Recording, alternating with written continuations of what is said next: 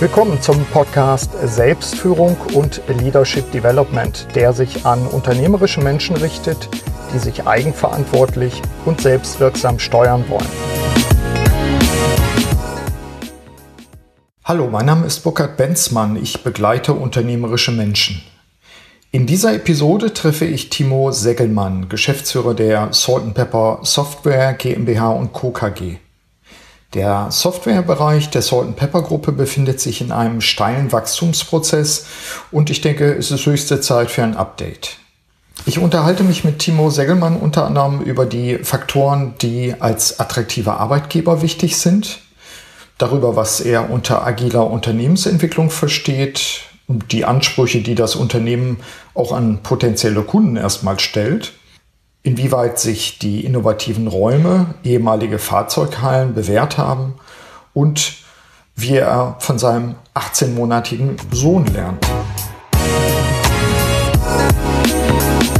Timo, ich habe dich bereits im Vorspann vorgestellt, eben als Geschäftsführer der Salt Pepper Software GmbH und Co. KG, korrigiere mich, wenn das bei euch verändert sich das so schnell. Es könnte also schon wieder anders sein, heißt aber noch so. Ist auf jeden Fall noch so. Das ist gut.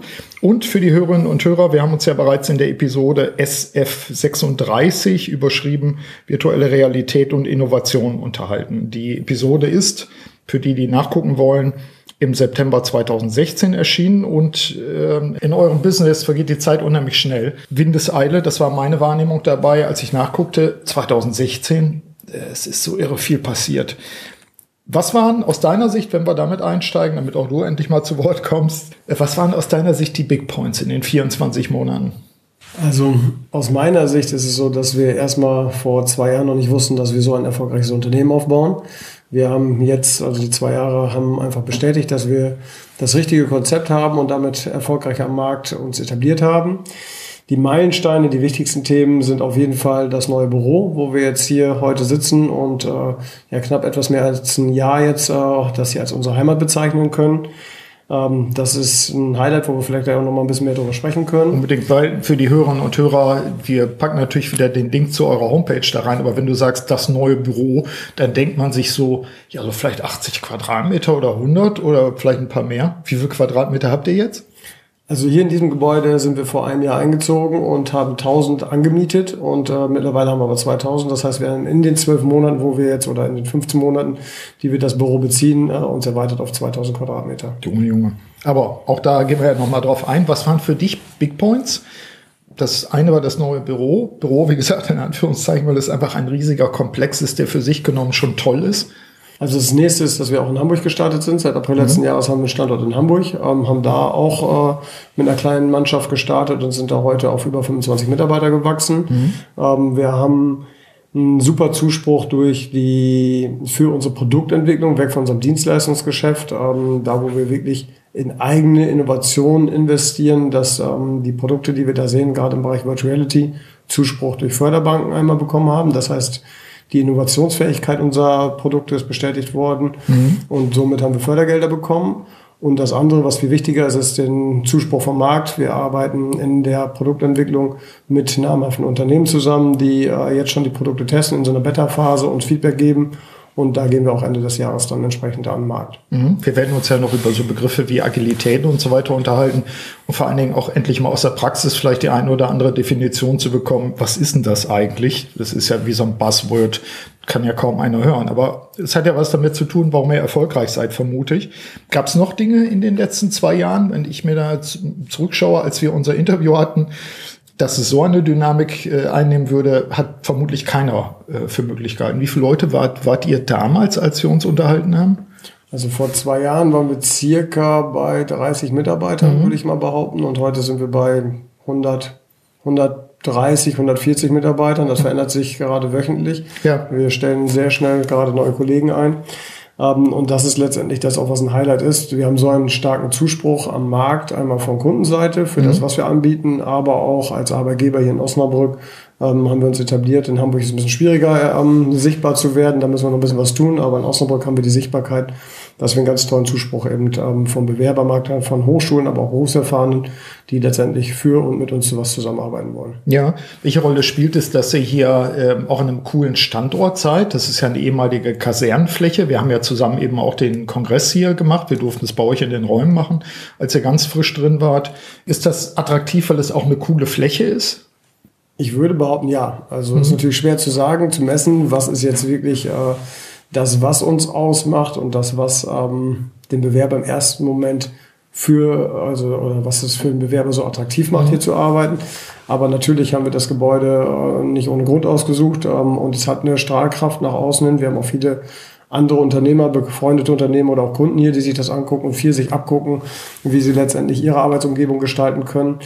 Also es hat einen wichtigen Einfluss. Ähm, für mich ist der Einfluss aber da höher für die Mitarbeiter, dass sie sich hier wohlfühlen und ähm, entsprechend Wertschöpfung oder effiziente Wertschöpfung äh, erzeugen können. Mhm. Dass sie in der Zeit, wo sie hier arbeiten, einfach eine tolle Umgebung haben. Plus den Effekt, dass es auf dem Bewerbermarkt natürlich auch nett aussieht, wenn man hier reinkommt. Klar.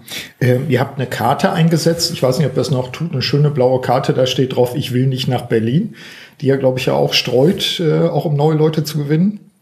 Ja, das war ein Instrument, aber wir machen uns natürlich kontinuierlich Gedanken, wie kriegen wir äh, neue Mitarbeiter, neue Kollegen an Bord. Und äh, da hatte einer unserer Kollegen die Idee ähm, oder hat eigentlich für sich erkannt, man braucht nicht nach Berlin, um hippe, agile Softwareentwicklung äh, durchzuführen. Das gibt es auch in Osnabrück mit Salt Pepper Software. Und mhm. da hat er gesagt, wir machen mal diesen Spruch und hat das marketingtechnisch auch noch gut aufgearbeitet, haben wir dann hier in Kneipen, Universitäten und so überall verteilt. Ähm, was hat es damit auf sich, ähm, dass wir glauben, dass wir durch die Art und Weise, wie wir arbeiten, wo wir arbeiten, mit wem wir zusammenarbeiten, ähm, einfach eine Kultur oder eine Umgebung geschaffen haben, die eben vergleichbar ist zu dieser Startup-Kultur in Berlin oder sogar im Silicon Valley. Mhm. Silicon Valley, vielleicht noch ein Stichwort. Ähm, ich weiß gar nicht, warst du schon im Silicon Valley da gewesen vor 24 Monaten? Ich glaube ja, ne? Ich bin mir nicht ganz sicher. Es war kurz davor. Wann, wann war unser Podcast? Ich glaube, im November haben wir ihn geschaltet. Also wirst du vielleicht gerade wiedergekommen sein, frisch. Oder wir sind kurz vorher. Also ich war genau vor zwei Jahren jetzt, ja. ähm, war ich äh, drüben. Auf der, auf der Reise, wo du ja auch einiges erkundet hast und äh, sicherlich auch Ideen mitgenommen hast. Ich frage mal ganz neugierig, gibt es etwas, was du importiert hast von dort, wo du sagst, das gab es hier so noch nicht und das hat mich sehr gereizt und ich habe das hier entweder räumlich geschaffen oder anders in der Kultur implementiert. Gab es irgendein Mitbringsel? Ja, auf jeden Fall. Ähm, wenn wir hier auf die Wand gucken, ähm, wir sehen unsere tollen Whiteboards. Äh, ähm, haben erstmal den Effekt, ein Whiteboard zu sein, was ganz besonders ist. Gut, ja. Hat man sonst keiner.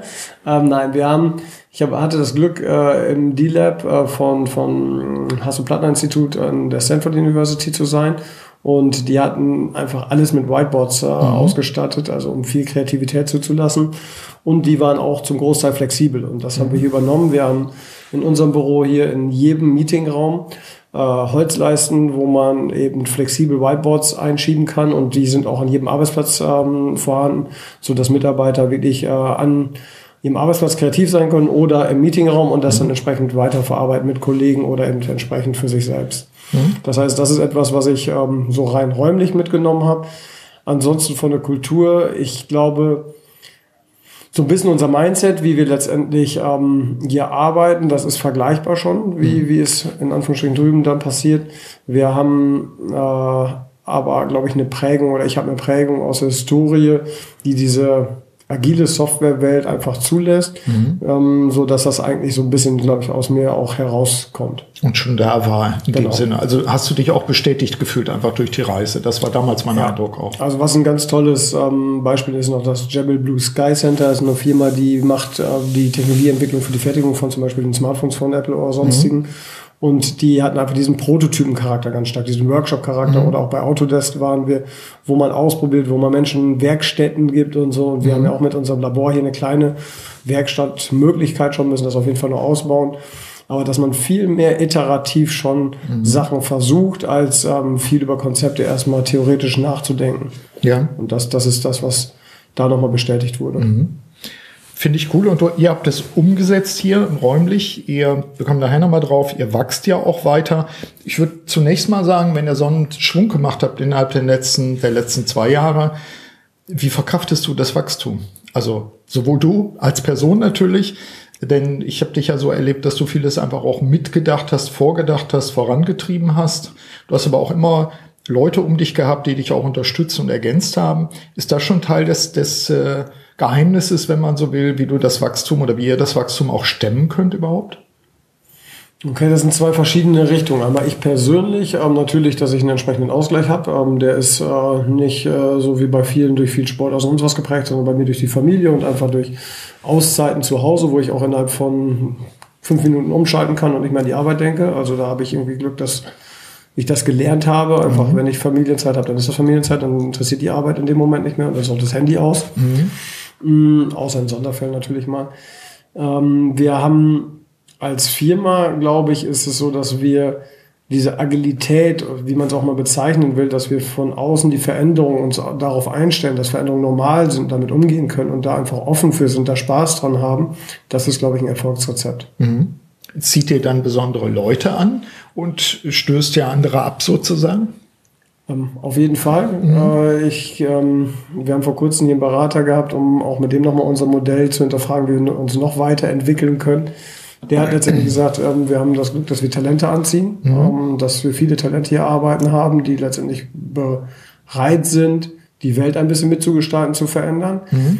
Mm, abstoßen, ja, dann, wenn man in ein klassisches Unternehmensmuster fährt. Also wir haben die Agilität oder agile Softwareentwicklung oder wie ich sage, agile Unternehmensentwicklung mhm. hat eine Voraussetzung, dass man Mitarbeiter mit Vertrauen ausstattet. Das heißt, wir geben sehr viel Eigenverantwortung an die Mitarbeiter mhm. und dadurch, dass der Mitarbeiter viel Verantwortung selber trägt, muss er da auch mit umgehen können. Mhm. Das heißt, er muss bereit dazu sein, auch Entscheidungen zu treffen und auch Fehler zu machen und ja. er kriegt von uns nicht die Ohren lang gezogen, sondern er soll daraus lernen und damit es beim nächsten Mal besser machen. Und Mitarbeiter, die aus der Erziehung, aus der Historie heraus, aus Bildungssystem oder vorigen Firmen das brauchen, mhm. werden bei uns nicht glücklich, weil wir mhm. können keine Randbedingungen so scharf setzen, dass ein Mitarbeiter genau weiß, was er wann wie zu tun hat, sondern ja.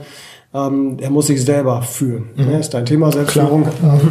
Und da haben wir Mitarbeiter, die letztendlich dazu bereit sind und auch Lust dran, dazu haben, einfach ihren eigenen Weg zu gestalten. Ja, also ihr seid, denke ich, als Unternehmen sexy, um den leider schon äh, verstorbenen Peter Kruse zu zitieren. Ne, er meinte, dass ein Unternehmen sexy sein muss und auch ein Business Case sexy sein muss. Ihr seid sexy, das hilft euch, Leute anzulocken, ziehen, attraktiv zu sein auf der einen Seite.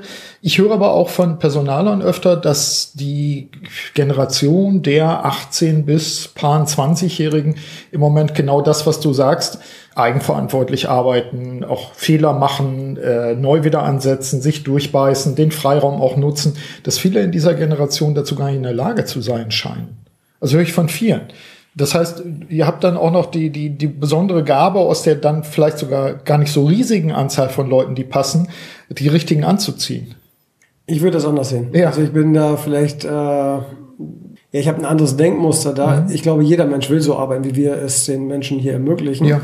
Es sei denn, sie sind, ähm, ich sag mal, gebrainwashed durch mhm. die vielen Jahre in Konzernstrukturen oder sonstiges. Mhm. Ich glaube, dass junge Leute genau das suchen und mhm. dass wenn man das eigene Modell der Firma so hat, ja. dass es zugelassen wird, dass es unterstützt wird, dass man dann sehr viele Menschen findet, weil das mhm. ist in uns als Mensch aus meiner Sicht drin, dass ja. man danach strebt und äh, sich selbst verwirklichen will. Ich meine, wenn man jetzt nach Maslow oder sonst was guckt, mhm. ähm, die meisten Menschen, die jetzt gerade fertig werden mit der Schule, die sind satt mit allem, mhm. außer dass sie sich selbst irgendwie verwirklichen wollen. Und ich glaube eher die Personaler, wenn die das sagen, ja. sollten mal darüber diskutieren, ob sie die Randbedingungen so geschaffen haben, dass man das aus den Leuten rausholt. Und mhm. ähm, ich kann mir, also wir sehen sehr, sehr viele auch Auszubildende oder ähnliches oder ähm, auch Nicht-Akademiker. Wir haben natürlich vieles mit Akademikern zu tun, aber auch Nicht-Akademiker, die, wenn die ihr Spielfeld kriegen mhm. und sie kriegen den Ball, dann mhm. laufen sie auch los und versuchen das Tor zu schießen. Und ja. das ist, ähm, glaube ich, in jedem von uns Menschen drin. Mhm. Bestätigt sich das auch, wenn Leute eben aus Industriekontexten kommen zu euch, dass sie dann aufblühen? Ähm, wir haben also sagen wir mal, auf Kundenseite ist es ein Prozess. Wir müssen mhm. den Kunden, weil der, die Industrie tickt noch nicht so wie wir, mhm. müssen wir umkrempeln. Also wir sind dabei, auch den Kunden zu erklären, warum wir wie arbeiten. Mhm. Und das machen wir über kleine Projekte und dann sehen sie, dass es erfolgreich ist. Und dann blühen sie irgendwann auf, wenn sie es verstanden haben und sehen, dass es erfolgreich ist. Im ersten Moment hinterfragen sie es kritisch und äh, sind da erstmal noch nicht so offen für, aber die meisten nicht. Ähm, wenn wir Mitarbeiter aus der Industrie kriegen, da ist es schon so, dass wir da dann doch, wenn sie viel Erfahrung in Konzernen haben, wir uns die Leute aussuchen, die noch offen für Veränderungen mhm. sind und nicht sagen, das geht so nicht, man muss das so machen, wie wir es immer gemacht haben. Ja. Denn das, das wäre für mich der zweite Part auch dabei. Das eine jetzt Mitarbeiter, das andere äh, die, die Unternehmen selbst, mit denen ihr arbeitet. Ich äh, erlebe euch ja auch, ich beobachte euch ja auch, kann ja auch hier und da mal, äh, hier und da mal Anteil nehmen daran. Was äh, ich spannend finde, ist genau das, was du sagtest gerade, nämlich die Unternehmen selbst sind ja auch, ja, wie soll man sagen, die werden von euch ja auch gezwickt. Die werden ja auch äh, zum Teil die Art und Weise, wie ihr, wie ihr Projekte angeht und so weiter, ist ja schneller ist ja durch Iteration geprägt, ist ja dadurch geprägt, dass ihr eine andere Art des, des Arbeitens habt. Ihr seid quer durch die Hierarchie zusammengesetzt. Ihr, ihr wollt Projektteams haben, die, die Freiräume haben und solche Geschichten. Also ähm, bedeutet das nicht gerade auch bei konservativen Kunden, dass sie dann entweder schnell lernen müssen, wirksam zu arbeiten, oder auf der anderen Seite, dass vielleicht so ein Abstoßungseffekt da ist, dass man sagt, nee, das können wir jetzt nicht. Wir brauchen jetzt erstmal ein ganz dickes Projekthandbuch und wir haben das früher immer anders gemacht und wir haben zehn äh, Stationen, die wir erstmal fragen müssen und bitte mit, mit fünf Durchschlägen arbeiten oder sowas. Also lernen die so schnell oder, oder, oder kommen die zu euch, weil sie es vielleicht sogar lernen wollen? Also Agilität oder Scrum oder agile Unternehmensführung ist im Moment ja, wie du schon von am Anfang gesagt hast, Buzzword auch. Mhm. Ähm, wir haben Unternehmen, die das erstmal denken, sie müssen das tun, zu uns mhm. kommen, sagen, ja, wir wollen das, aber nachher merkt man, sie wollen es nicht. Mhm. Also das muss man ganz klar sagen. Oder sie können es nicht, weil Rahmenbedingungen nicht geschaffen sind. Und auch wir haben am Anfang Projekte angenommen, wo wir gedacht haben, jo, das wird ein agiles Softwareentwicklungsprojekt und den mhm. Kunden können wir so aufstellen die Projekte laufen heute nicht richtig gut. Also mhm. auch solche Projekte haben wir, wo wir merken, wir laufen da gegen eine Wand und versuchen das sehr stark Kulturveränderungen ja. bei unserem Kunden durchzuführen. Aber weil die Mauern oder die Prozesse so stark sind, dass es ganz, ganz schwer ist. Wir haben äh, jetzt dadurch auch unseren Vertriebsprozess noch weiter optimiert. Wir werden mhm. noch härter sein, weil unser Modell einfach so erfolgreich ist und wir uns das erlauben können im Moment, dass wir dem Kunden im Vorfeld über Workshops erst wirklich auch von uns aus analysieren, aber auch auf der anderen Seite ihm so viel Information geben, was wir eigentlich brauchen, ja. um erfolgreich Projekte umzusetzen, dass wir danach erst entscheiden, ob wir mit dem Kunden zusammenarbeiten. Mhm. Weil wir haben jetzt ein Projekt, ähm, da ist es so, dass der Kunde auch gedacht hat, jo, wir arbeiten zusammen agil. Äh, jetzt im Na Nachhinein darf der, unser Ansprechpartner, wie wir ihn nennen, dann Product Owner beim Kunden, mhm. der darf gar keine Entscheidung treffen, hat sehr starke Restriktionen, hat keine Verantwortung, muss immer über Stakeholder mhm. lange Prozesse Entscheidungen treffen. Das, dadurch sitzt unser Entwicklungsteam hier und kriegt keine Entscheidung. Ja. Und das macht unsere Mitarbeiter sehr unzufrieden, macht das Projekt ähm, nicht wirklich effizient und da wollen wir in Zukunft noch besser werden. Mhm. Das heißt, ihr seid jetzt schon selektiv, indem ihr sagt, das ist der aus unserer Sicht sinnvollste Prozess, damit wir wirksam mit euch arbeiten können. Ihr checkt das vor, ihr übt es auch ein, höre ich ein bisschen daraus, mit, mit denen, die zumindest lernfähig und lernwillig sind dabei. Und gleichzeitig sagst du aber auch, wir, wir stellen fest, mit manchen geht es auch nicht und dann machen wir es auch nicht. Ja, wir müssen das jetzt tun, weil wir haben so viele Anfragen, dass wir letztendlich uns das in Anführungsstrichen aussuchen können. Mhm. Ähm, mir tut das ein bisschen weh, weil ich ungern Kunden mhm. ablehne aber es muss von beiden Seiten Mehrwert bringen. Und mhm. äh, mein Wunsch ist eher, dass wir die Kunden, dass die Offenheit da ist, sich zu verändern. Mhm. Und was wir dadurch jetzt machen, ist, dass wir weg von unseren klassischen Vertriebsweg dann zu den Abteilungsleitern, die die, die Softwareprojekte rausgeben, ja. sagen, bevor wir mit dir zusammenarbeiten, gehen wir nochmal zu deiner Geschäftsführung oder zu deinem oberen Management mhm. und machen mit denen agile Workshops. Mhm. Das heißt, ich nenne das immer so eine Bottom-up-Beratung. Wir kommen über Projekte und versuchen dann zu erklären, warum das wie sinnvoll ist, beweisen ja. es dann und dadurch kommt ein Kulturwechsel aus der Organisation heraus und nicht mhm. oben aus dem obersten Management. Also das ist unser Ziel. Mhm. Und äh, das klappt auch bei einem Kunden sehr intensiv und sehr gut. Ja. Ist das schon ein Trend, dass ihr dann auch die Leute anzieht, ähm, die, mit denen ihr besonders gut arbeiten könnt? Oder musst du noch sehr stark steuern im Moment? Du sagst, es gibt viele Anfragen. Also du meinst jetzt auf Kundenseite? Auf Kundenseite. Dass, um, dass du schon quasi einen Ruf hast oder Reputation nach dem Motto, wenn du mit denen zusammenarbeiten willst, ups, da musst du aber auch schon wirklich agil sein und nicht nur so tun. Also das haben wir noch nicht erlebt, dass mhm. das sich schon so rumgesprochen hat. Unser Marketing, weil wir in der Gruppe verankert sind, ist unser Marketing noch nicht so offensiv für das, was wir hier tun. Mhm. Also das wird man auch auf unserer Homepage äh, und so noch nicht so intensiv lesen können. Wir sind gerade dabei, das zu ändern, auch viel mehr Content-Marketing zu machen. Ähm, Im Direktvertrieb ist es dann natürlich äh, einfacher, dem Kunden das zu erklären. Ja.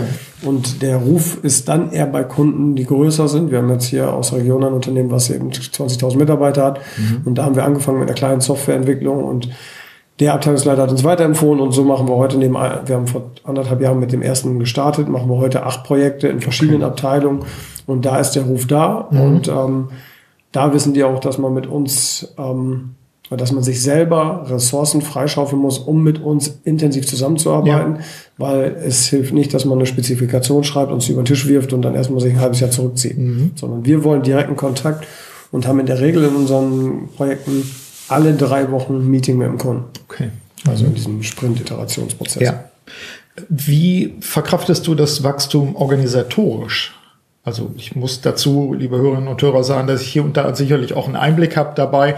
Aber vielleicht so viel, wie wir reingucken dürfen und sollen jetzt im, im Rahmen dieses Podcasts von 20 Leuten auf demnächst rund 200, äh, also oder auch mehr im nächsten Jahr. Wir sprechen ja gleich noch über die Zukunftspläne auch. Wie verkraftest du das organisatorisch? Gibt es bestimmte Prinzipien, wo du sagst, wir halten uns daran fest und das hilft uns auch zu wachsen, Eigenverantwortung zu erhalten, aber uns zu, zu vergrößern einfach auch? Ja, wir kommen wieder zum Buzzword Agilität. Ähm, auch das äh, habe ich immer gesagt, so, so wie meine Softwareentwickler, die arbeiten agile Softwareentwicklung machen, mache ich agile Unternehmensentwicklung. Mhm. Mein Businessplan hat für heute, für diesen Zeitpunkt circa 30 Mitarbeiter vorgesehen. Wir sind heute bei 140 mhm. und wir haben Kleine ähm, Überraschung. Genau, das, ja. das konnte man nicht planen ja. und da muss man darauf reagieren. Ja. Das geht natürlich los bei Flächen, bei Büros. Wir haben mal für fünf Jahre 300 Quadratmeter angemietet. Nach anderthalb Jahren waren wir zu groß. Jetzt haben wir für fünf Jahre 2000 Quadratmeter angemietet und nach dem ersten Jahr sind wir angefangen, jetzt die nächsten 1000 zu reservieren mhm. und planen jetzt gerade da auch alles wieder um.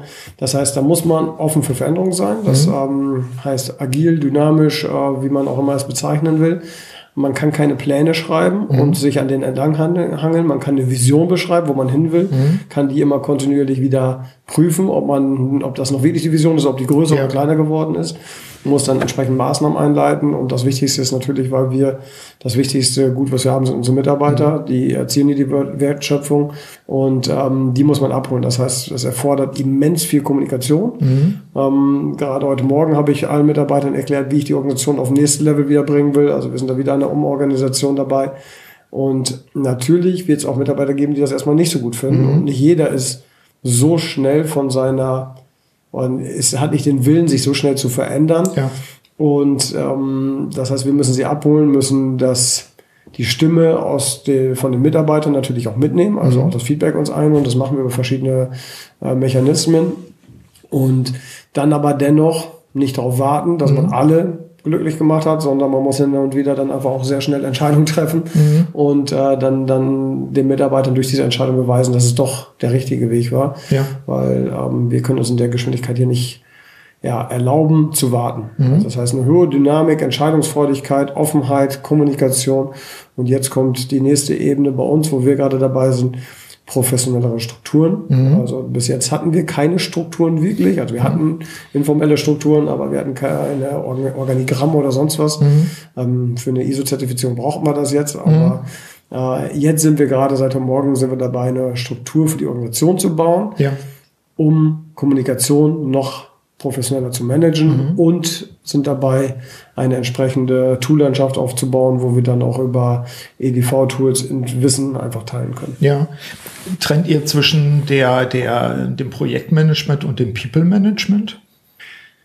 Gute Frage. Mhm. Also wir sind gerade genau dabei, das war das heute Morgen. Wir werden uns ähm, so ein bisschen in dieser ja, Organisationsstruktur wie Spotify aufstellen. Mhm. Ähm, ist ein ganz tolles Modell, was wir jetzt gesehen haben, was sehr gut zu uns passt geht alles auch in einer sehr starken Marktorientierung, endet mhm. das. Und wir werden unsere Bereiche, die wir haben, wo wir noch nicht genau wissen, wie wir sie benennen, werden wir marktorientiert aufstellen. Das mhm. heißt, äh, jeder Bereich hat eine ganz starke Marktorientierung. Mhm. Und da ist mein Wunsch im Moment, das ist aber auch ganz frisch heute, ja. kann ich aber offen drüber sprechen, dass wir so eine Art Doppelspitze haben, dass immer zwei Personen dafür sorgen müssen, wie so ein Unternehmer das Unternehmen zu führen, dieser, mhm. diesen Bereich. Mhm. Und, oder wir nennen sie Zellen. Und diese Zelle ähm, hat eine Marktorientierung. Diese beiden Personen führen dann diese Zelle mhm. als Unternehmer. Mhm. Und die beiden dürfen sich aussuchen, wer dann eher ingerichtet ist, vielleicht für die Person, Ja. der als Führungskraft agiert, aber wobei wir auch gesagt haben, es kann auch sein, dass eine Führungskraft aus dieser Zelle eine andere Person ist. Das müssen wir jetzt di- diskutieren und das wird jede Zelle für sich selber entscheiden. Und eine Person wird eher nach außen gerichtet zum Kunden sein. Und Ja. das soll die beiden aber unter sich ausmachen. Wir hatten erst überlegt, das war die erste Idee, die ich hatte, zwei unterschiedliche Titel zu vergeben oder Rollen, Funktionen und dann zu sagen, okay, damit ist es schon klar. Dann haben wir gesagt, aber warum wollen wir das schon wieder vorgeben? Ja. Lass doch die Organisationsbereiche sich selbst organisieren, das heißt diese Zellen. Und äh, das ist ja heute Morgen habe ich das kommuniziert. Jetzt fangen wir an, ähm, das zu testen und ich bin sehr gespannt in zwei Jahren, wie wir Ich darüber sagen, wie ich schreibe das gleich mal als Frage auf für in zwei Jahren. Sehr cool, sehr cool. Ich kann vielleicht auch dann auf dem äh, Kongress ein bisschen was darüber erzählen. Genau, das wäre wär aber auch schon mal so, ein- da springen wir ganz kurz vielleicht dahin. Du hast ja das schon mal als, äh, ja, als Vorab-Info an die, an die Hörerinnen und Hörer und natürlich auch an diejenigen, die teilnehmen am Kongress. Wir haben ja auch schon wieder, äh, ich hätte fast gesagt, die Bude recht voll. Gott sei Dank, das ist gut. Dein Thema beim Kongress, du besetzt eine Zapfsäule, so nennen wir das ja, also ein, ein Vortrag, der kurz gehalten wird, so ungefähr 20 Minuten, aber mehrfach an wechselnde, an wechselnde Gruppen. Agile Unternehmensentwicklung, ein Werkstattbericht aus dem Software Solutions Center. Ähm, vielleicht zwei, drei Sachen, die du erzählst, aber noch nicht alles. Ich werde ähm, das agil machen. Nein, Spaß beiseite. Ja. Ich, ein bisschen habe ich, ich habe einen gewissen Plan schon, was wir da, äh, wie wir das aufziehen werden. Ähm, wobei wir so ein bisschen den Bericht machen, wie es hier gelaufen ist, also was wir in den letzten zwei, zweieinhalb Jahren gelernt haben, mit dann aber vielleicht den einen oder anderen speziellen, speziellen Thema. Zum Beispiel haben wir hier eine Arbeitsgruppe gerade, wo es um transparente Gehälter geht. Okay. Ähm, Gibt es auch tolle Modelle zu, wobei in so einem schnell wachsenden Unternehmen äh, wird man keine oder sind wir im Moment auf dem Standpunkt, dass man keine völlige Transparenz machen kann. Aber das diskutieren wir mit Mitarbeitern. Wir haben ganz viele so Arbeitsgruppen, wo wir mit Mitarbeitern letztendlich diskutieren. Und ich hoffe, dass wir dann äh, bis zum Kongress da ein Stück weiter sind, weil das, glaube ich, ein sehr sensibles Oh ja. Thema für viele oder auch interessantes Thema für viele sein könnte. Und ähm, dann so ein bisschen Büroorganisation wird vielleicht den einen oder anderen interessieren, wie man eigentlich so Bereiche gestaltet. Und mal gucken, vielleicht fallen mir noch zwei, drei andere Sachen ein. Ja, wir haben ja auch den, den Aufhänger, Stichwort Büro, Bürogestaltung. Ähm, ihr habt ja viel experimentiert hier. Ähm, Das, das war vor zwei Jahren auch alles so noch gar nicht absehbar. Klar, das Gebäude selbst äh, ermöglicht bestimmte Sachen, aber auch macht auch andere Sachen unmöglich sozusagen. Ihr habt sehr stark mit den Räumen gearbeitet. Das, äh, ich weiß nicht, ob du darüber sprichst, aber wo wir gerade drin sitzen, vielleicht auch, was ist das Besondere, was diese Räume ermöglicht haben oder vielleicht sogar gefördert haben, was, was dieses Thema Agilität betrifft? Wa- Waren das die, die unverputzten, unverputzten Backsteinwände, auf die ich gerade schaue, die äh, nochmal deutlich machen, alles ist irgendwie endlich und man muss neu machen und verändern und Veränderung ist das, äh, ist das Normale? Also gibt es etwas, wo diese ehemaligen Garagen ja letztlich mit Lagerhalle oben drüber äh, aus dem, aus dem äh, Bereich der Engländer, die hier waren, die ihre Garagen hier gebaut haben. Hat das etwas Besonderes gemacht mit der Kultur, wo du sagst, dieses Gebäude hat das irgendwie so nahegelegt, deswegen haben wir es ganz anders gestaltet? Also ich glaube, sind mehrere Faktoren. Das eine ist, als wir hier eingezogen sind, habe ich erstmal gedacht, wir sind ein kleines Start-up. Start-up und Garage passt gut zusammen. Vielleicht sind wir irgendwann mal so wie die Leute im Silicon Valley, Ja. die aus einer Garage ein Riesenunternehmen aufgebaut haben. Das war damals der Anfang. Und da hatten wir auch nur einen kleinen Bereich ja für uns hier vorgesehen. Wir haben dann gelernt, das habe ich dann auch durch den Besuch im Silicon Valley wieder lernen dürfen. Wir waren bei Facebook und bei Facebook sind neue Gebäude, bewusst aber auch nicht fertig. Also das heißt, dann sieht man auch offene Wände, die nicht verputzt sind. Es ist nicht alles schickimicki schön. Ja. Ähm, das macht man, das habe ich mir da sagen lassen, bewusst, um Mitarbeitern das Gefühl zu vermitteln, wir sind noch nicht fertig. Es geht immer weiter. Ne, wir, wenn man in einer kompletten Komfortzone ist und das Büro ist wohlig und das ist alles perfekt, warum Ja. soll der Mitarbeiter sich noch anstrengen? Ähm, jetzt, das ist irgendwie so auf so einer Metaebene. Natürlich haben die Mitarbeiter vielleicht noch einen Anspruch, aber es vermittelt dem Mitarbeiter so, eigentlich habe ich doch alles. Und hier ist es so, dass man sieht, so, oh, die Wände sind eben noch offen. Ja. Theoretisch müssen wir es machen, aber natürlich wollen wir es auch so behalten, weil es einfach auch hip und äh, stylisch ist, so ein bisschen Silicon Valley Charakter, ähm, so Kasernengelände. Mm, Was es ähm, auf jeden Fall mit uns auch macht, ist, dass wir ähm, bodenständiger, glaube ich, sind. Und das ist so in der ähm, ganzen Welt, äh, aus der Historie, gerade in der Industriesektor, konservativen Industrie in Deutschland, ist Krawatte Anzugspflicht und äh, also aus der Historie, das löst sich ja gerade dramatisch und das Ja. ist auch aus meiner Sicht sehr wichtig, weil man damit auf Augenhöhe ähm, kommuniziert, Projekte macht. Und ich glaube, dieses Gebäude hilft Besuchern, das mhm. heißt Bewerbern, Mitarbeitern, aber auch Kunden, einfach sich aus einer anderen Perspektive zu betrachten und ja. einfach ein anderes Mindset oder eine andere Ebene zu kommen. Mhm. Ich glaube, das ist dann auch nochmal der Effekt dieses Gebäudes. Ja, ich erinnere mich daran, wir haben uns auch am Rand mal darüber unterhalten, glaube ich schon im letzten Podcast über Raumgestaltung und so weiter, dass ja Herr Thier, der Geschäftsführer, einer der beiden Geschäftsführer von ProOffice, mit denen ihr ja auch zusammengearbeitet habt, das eine oder andere graue Haar gekriegt hätte, wenn er nicht ganz kurze Haare hätte, so dass man es gar nicht sieht. Also ihr habt auch ganz große Anforderungen darin gestellt und im Prozess ja auch Veränderungen noch gemacht. Also die Agilität zeichnete sich für mich ja schon in dem Moment ein, wo das Gebäude noch nicht mal bezogen war, sondern ich sag mal gerade der Rohbau fertig war, der dann aber schon wieder verändert wurde, weil Wände verändert wurden und so weiter. Auch das ist ja, glaube ich, ein Beispiel dafür, dass es, dass man erst im Tun merkt, wie man mit dem Gebäude dann arbeitet. Ja, das zieht sich natürlich bei uns durch das gesamte Unternehmen. Nicht nur Mitarbeiter und Kunden müssen flexibel mhm. sein, auch Lieferanten. Deutlich, ja. Ähm, das ist eine riesen Herausforderung bei unserer hohen Geschwindigkeit. Wir haben jetzt gerade wieder bei Steelcase 64 Schreibtische beauftragt mhm. und äh, müssen das so frühzeitig machen, was uns im Prozess ist erschwert, weil wir so agil sind, weil ja. die haben zwölf Wochen Lieferzeit. Ähm, ist eine Herausforderung, gerade aufgrund von Urlaubszeit und so. Ich hätte gerne noch sechs Wochen gewartet, weil ich weiß, in sechs Wochen ist bei uns schon mal die Welt wieder ja, ein ganzes Stück anders. 30 mehr. Ähm, nee, 30 brauche ich dann hoffentlich nicht, weil wir ja. jetzt mit Puffer bestellt haben, aber es kann sein, dass wir was vergessen haben. Mhm. Und natürlich bei solchen Prozessen mit Bestellungen und dann mit Banken das durchzugehen, da, das ist dann ein bisschen mühselig. Mhm. Das ist ähm, auch der Grund, warum wir jetzt in, mit, den, mit der Bestellung oder auch unserer Erweiterung der Fläche hier ähm, uns jetzt ein bisschen Puffer einkaufen, hoffe ich zumindest, ja. um bis Juli nächsten Jahres, wo wir dann unser neues Gebäude hier haben, mhm. parallel nebenan, ähm, bis dahin Ruhe zu haben. Das Soweit die Theorie. Wir sprechen auch darüber. Ziel. Ja, das ist immer eine schöne Brücke zum Thema, wie geht's weiter? Also was habt ihr euch vorgenommen? Ähm, ihr habt jetzt äh, aus dem aus der Not oder aus der, sagen wir besser, aus der Notwendigkeit heraus äh, eines schnellen Wachstums ihr müsst handeln, ihr müsst Räume haben. Habt ihr auch sehr unkonventionelle Lösungen gerade in der Pipeline? Ja, erstmal, wenn wir beim Thema Büro bleiben, wie es da weitergeht. Wir sind jetzt schon wieder auf den 2000 Quadratmeter seit zwei Monaten ist das schon wieder zu eng und wir haben 300 Quadratmeter hier auf dem Gelände eine Nachbarschaft als Zwischenmiete erstmal schon mal angemietet. Das ist schon das erste Team mhm. auf 300 Quadratmeter und zum 1.11. haben wir nebenan dann neben einer normalen Fahrzeughalle von den, von, aus der, aus der Kasernenzeit hier, wo damals normale Fahrzeuge gewartet worden sind, nebenan eine Halle gemietet. Da wurden Panzer gewartet. Das ist eine große Panzerhalle. Mhm. Ähm, in dieser Panzerhalle, die äh, 1600 Quadratmeter ist, werden jetzt Holzhütten reingestellt, das heißt Gartenhäuser.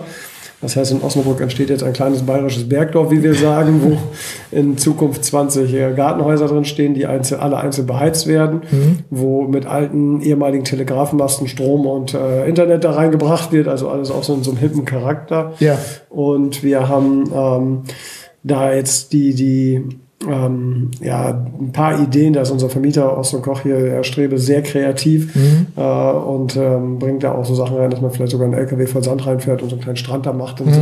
Also eine ganz tolle Zwischenlösung. Das ist das, was wir jetzt brauchen, kurzfristig, mhm. weil wir einfach ähm, ja, noch mehr äh, Platz für neue Mitarbeiter brauchen.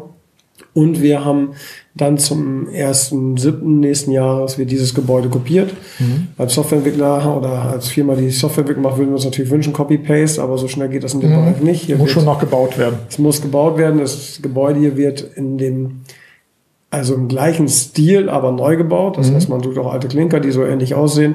Und ähm, da werden wir dann ab äh, Mitte nächsten Jahres dann unsere weitere Heimat hier bekommen.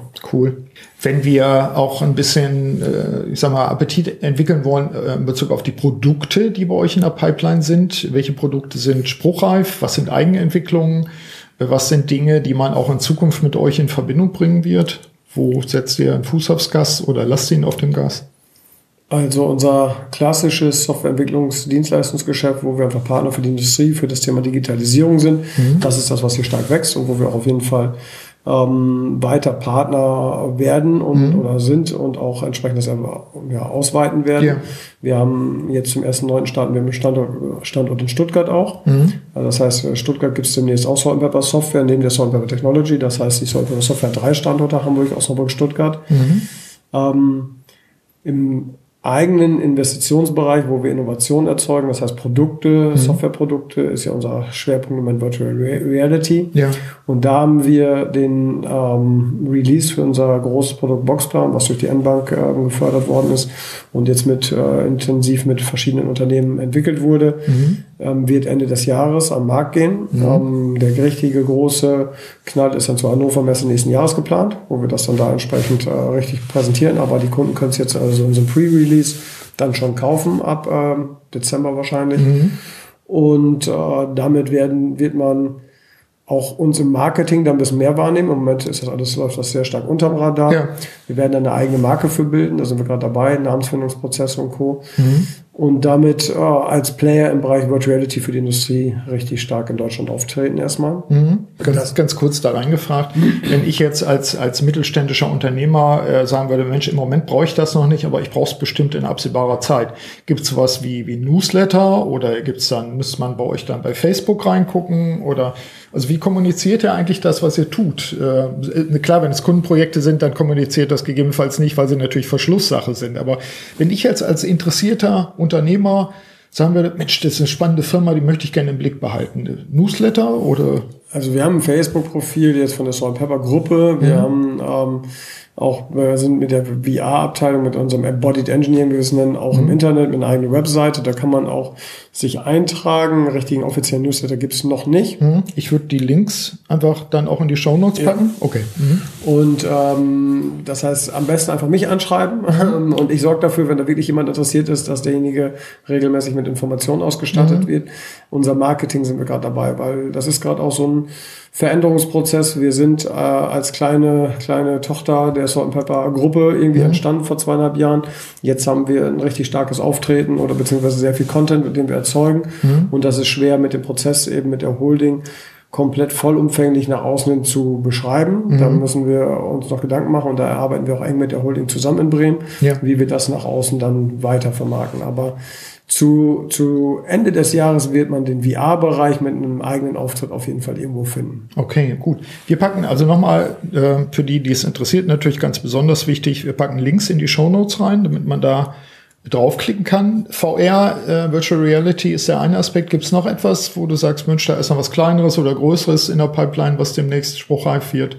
Wir können ja. mal nachlegen natürlich, aber. Nee, wir haben, wir haben einen Bereich, ähm, der, der schwebt mir schon seit zwei Jahren oder anderthalb Jahren vor, weil wir da in Osnabrück einfach eine sehr gute Ausbildungsstätte haben mit der Hochschule oder Universität im Bereich Cognitive Science. Mhm. Und äh, das heißt für uns das Thema Machine Learning, also alles, was sich in, unter diesem großen Begriff künstliche Intelligenz mhm. wiederfindet, werden wir uns hier oder sind wir schon dabei, uns sehr intensiv mit Machine Learning zu beschäftigen. Wir haben ein Team jetzt von drei Personen, mhm. werden das zum 1.11. auf fünf Personen aufstocken. Die sind auch noch unterm Radar ähm, haben da aber erste Projekte gemacht und setzen diese Methodik ähm, so sinnvoll ein, dass man dadurch teilweise Softwareentwicklung obsolet macht. Also das okay. ist ähm, für uns, wir haben es in einem Projekt mit einem Kunden gemacht und wir haben, ich glaube, durch fünf Tage haben wir ungefähr drei Monate Softwareentwicklung eingespart und das ist äh, natürlich ein immens, äh, eine immense Wertsteigerung oder Wertschöpfungssteigerung. Ja Mm, wir werden, sind gerade dabei, das zu organisieren, wie wir das entsprechend vermarkten. Mhm. Weil, was man sagen muss in dem Bereich, es ist eben auch nicht ähm, jetzt das Allheilmittel für alles. Mhm. Es ist ein Risikobereich, weil man weiß nicht, ob man mit dem, was man macht, nach hinten raus auch eine Lösung erzeugt. Ja. Deswegen wir, denken wir da auch über ein anderes Geschäftsmodell nach, wo wir so Shared Risk Modelle machen, dass mhm. wir den Kunden anbieten, komm, wir machen Prototypen, du zahlst ja. weniger als in einer normalen Softwareentwicklung, aber wenn es erfolgreich ist, zahlst du aber auch viel mehr, weil wir dafür viel Zeit einsparen. Ja. Das ist gerade auch für uns, wo wir neue Geschäftsmodelle gehen. Cool. Das ist so ja. im Bereich, was wir am Markt anbieten, mhm. so als, ich sag mal, unsere Produkte oder Dienstleistungen. Mhm was ansonsten bei uns auf der Agenda steht, ist dann, ähm, wir sind gerade und wir warten auf das Zertifikat einer ISO-Zertifizierung mhm. 2001. Wir bewerben uns bei Great Place to Work, haben uns beim Osnabrücker Wirtschaftspreis beworben und ich hoffe, dass wir da auch in den nächsten Wochen, Monaten noch die eine oder andere positive Rückmeldung kriegen. Ja, wir werden darüber berichten, beziehungsweise wir können bei euch lesen. Du kennst es ja schon, abschließend immer die Frage auch, Gibt es zwei oder drei Tipps, vielleicht auch zum, zum Umgang mit Wachstum, Stress und so weiter, vielleicht auch persönlich, die du den Hörerinnen und Hörern geben kannst? Also wie, wie kann man agile Unternehmensführung machen, aber wie kann man vielleicht auch agile Selbstführung machen, um auch das Ganze zu stemmen? Du hast ja schon gesagt, für dich ist das Privatleben wichtig und für dich ist das, das Abschalten wichtig. Das hat auch äh, Kontinuität. Das haben wir ja auch schon festgestellt beim, beim letzten Podcast-Interview. So kenne ich dich ja auch. Was gibt's noch? Ein, zwei Tipps vielleicht, die du den Hörern und Hörern geben kannst.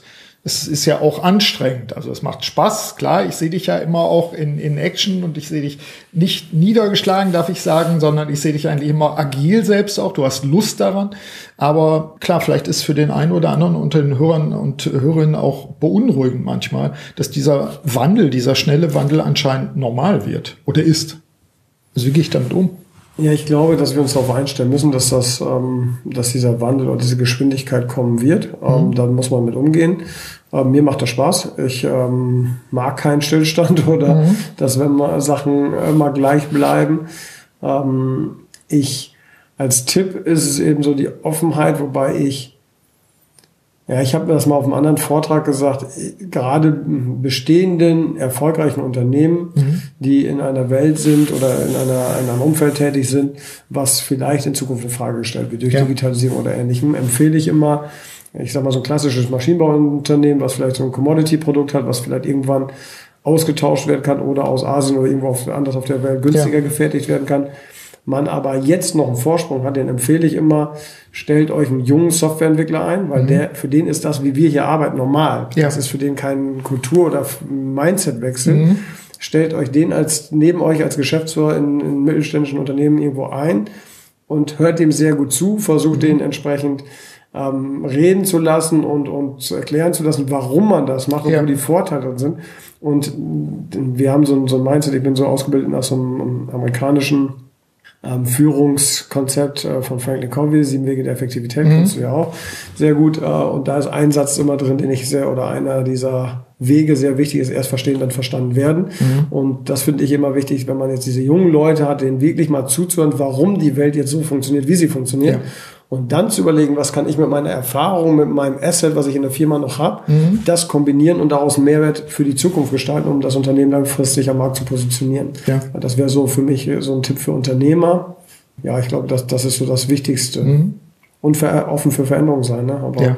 ja, auch die Lust dabei, entweder zu entwickeln oder immer zu nähren auch. Ne? Ja, und was ich vielleicht noch einen Satz dazu, der, wo ich das, was ich jetzt natürlich äh, Glück habe, wo ich es kopieren beziehungsweise sehen kann, wie es eigentlich funktioniert ist von meinem Sohn. Mhm. Jetzt mit 18 Monaten natürlich lernt, wie er läuft, wie er mhm. Fahrrad fährt oder Puckyrad oder sonst was fährt, ja. ähm, wo er immer wieder hinfällt und wieder mhm. aufsteht. Mhm. Und das ist das, dieses Try-and-Error-Prinzip, mhm. ähm, das müssen wir in unserer Kultur wieder mehr verankern. Das ist durch den Terrorismus aus meiner Sicht sinnvoll gewesen, das nicht so stark zu machen. Da hat man natürlich irgendwann klare Anweisungen geben müssen, mhm. um, um, ich sag mal, Effizienz zu steigern. Das verändert sich gerade aber drastisch. Wir müssen weg von starren Prozessen, die wir immer gleich führen, sondern wir müssen auf Veränderung. Und eigentlich braucht man nur äh, gucken, wie lernen eigentlich Kinder. Mhm. Und so sollten wir selber lernen und unser Unternehmen so aufbauen, dass eine Organisation eben auch bereit ist, immer anhand von Fehlern zu lernen und sich dann entsprechend wieder neu aufzustellen. Mhm. Also das Wiederaufstehen ist der Normalfall dann. Genau. Ja. Gutes Schlusswort. Timo, danke dafür und spätestens in zwei Jahren sozusagen im Podcast-Rahmen Neues, aber natürlich im September erstmal an der Zapfsäule auch euer Vortrag. Danke. Sehr gerne, ich freue mich drauf. Okay, ciao. Tschüss. Ja, soweit mein Gespräch mit Timo Segelmann. Wie immer, so auch bei dieser Episode, nutzen Sie die Inhalte für Ihre Selbstführung. In diesem Sinne, wünsche ich Ihnen eine wirksame Zeit. Ihr Burkhard Benzmann. Vielen Dank, dass Sie auch bei dieser Episode des Podcasts Selbstführung und Leadership Development dabei waren. Auf bald!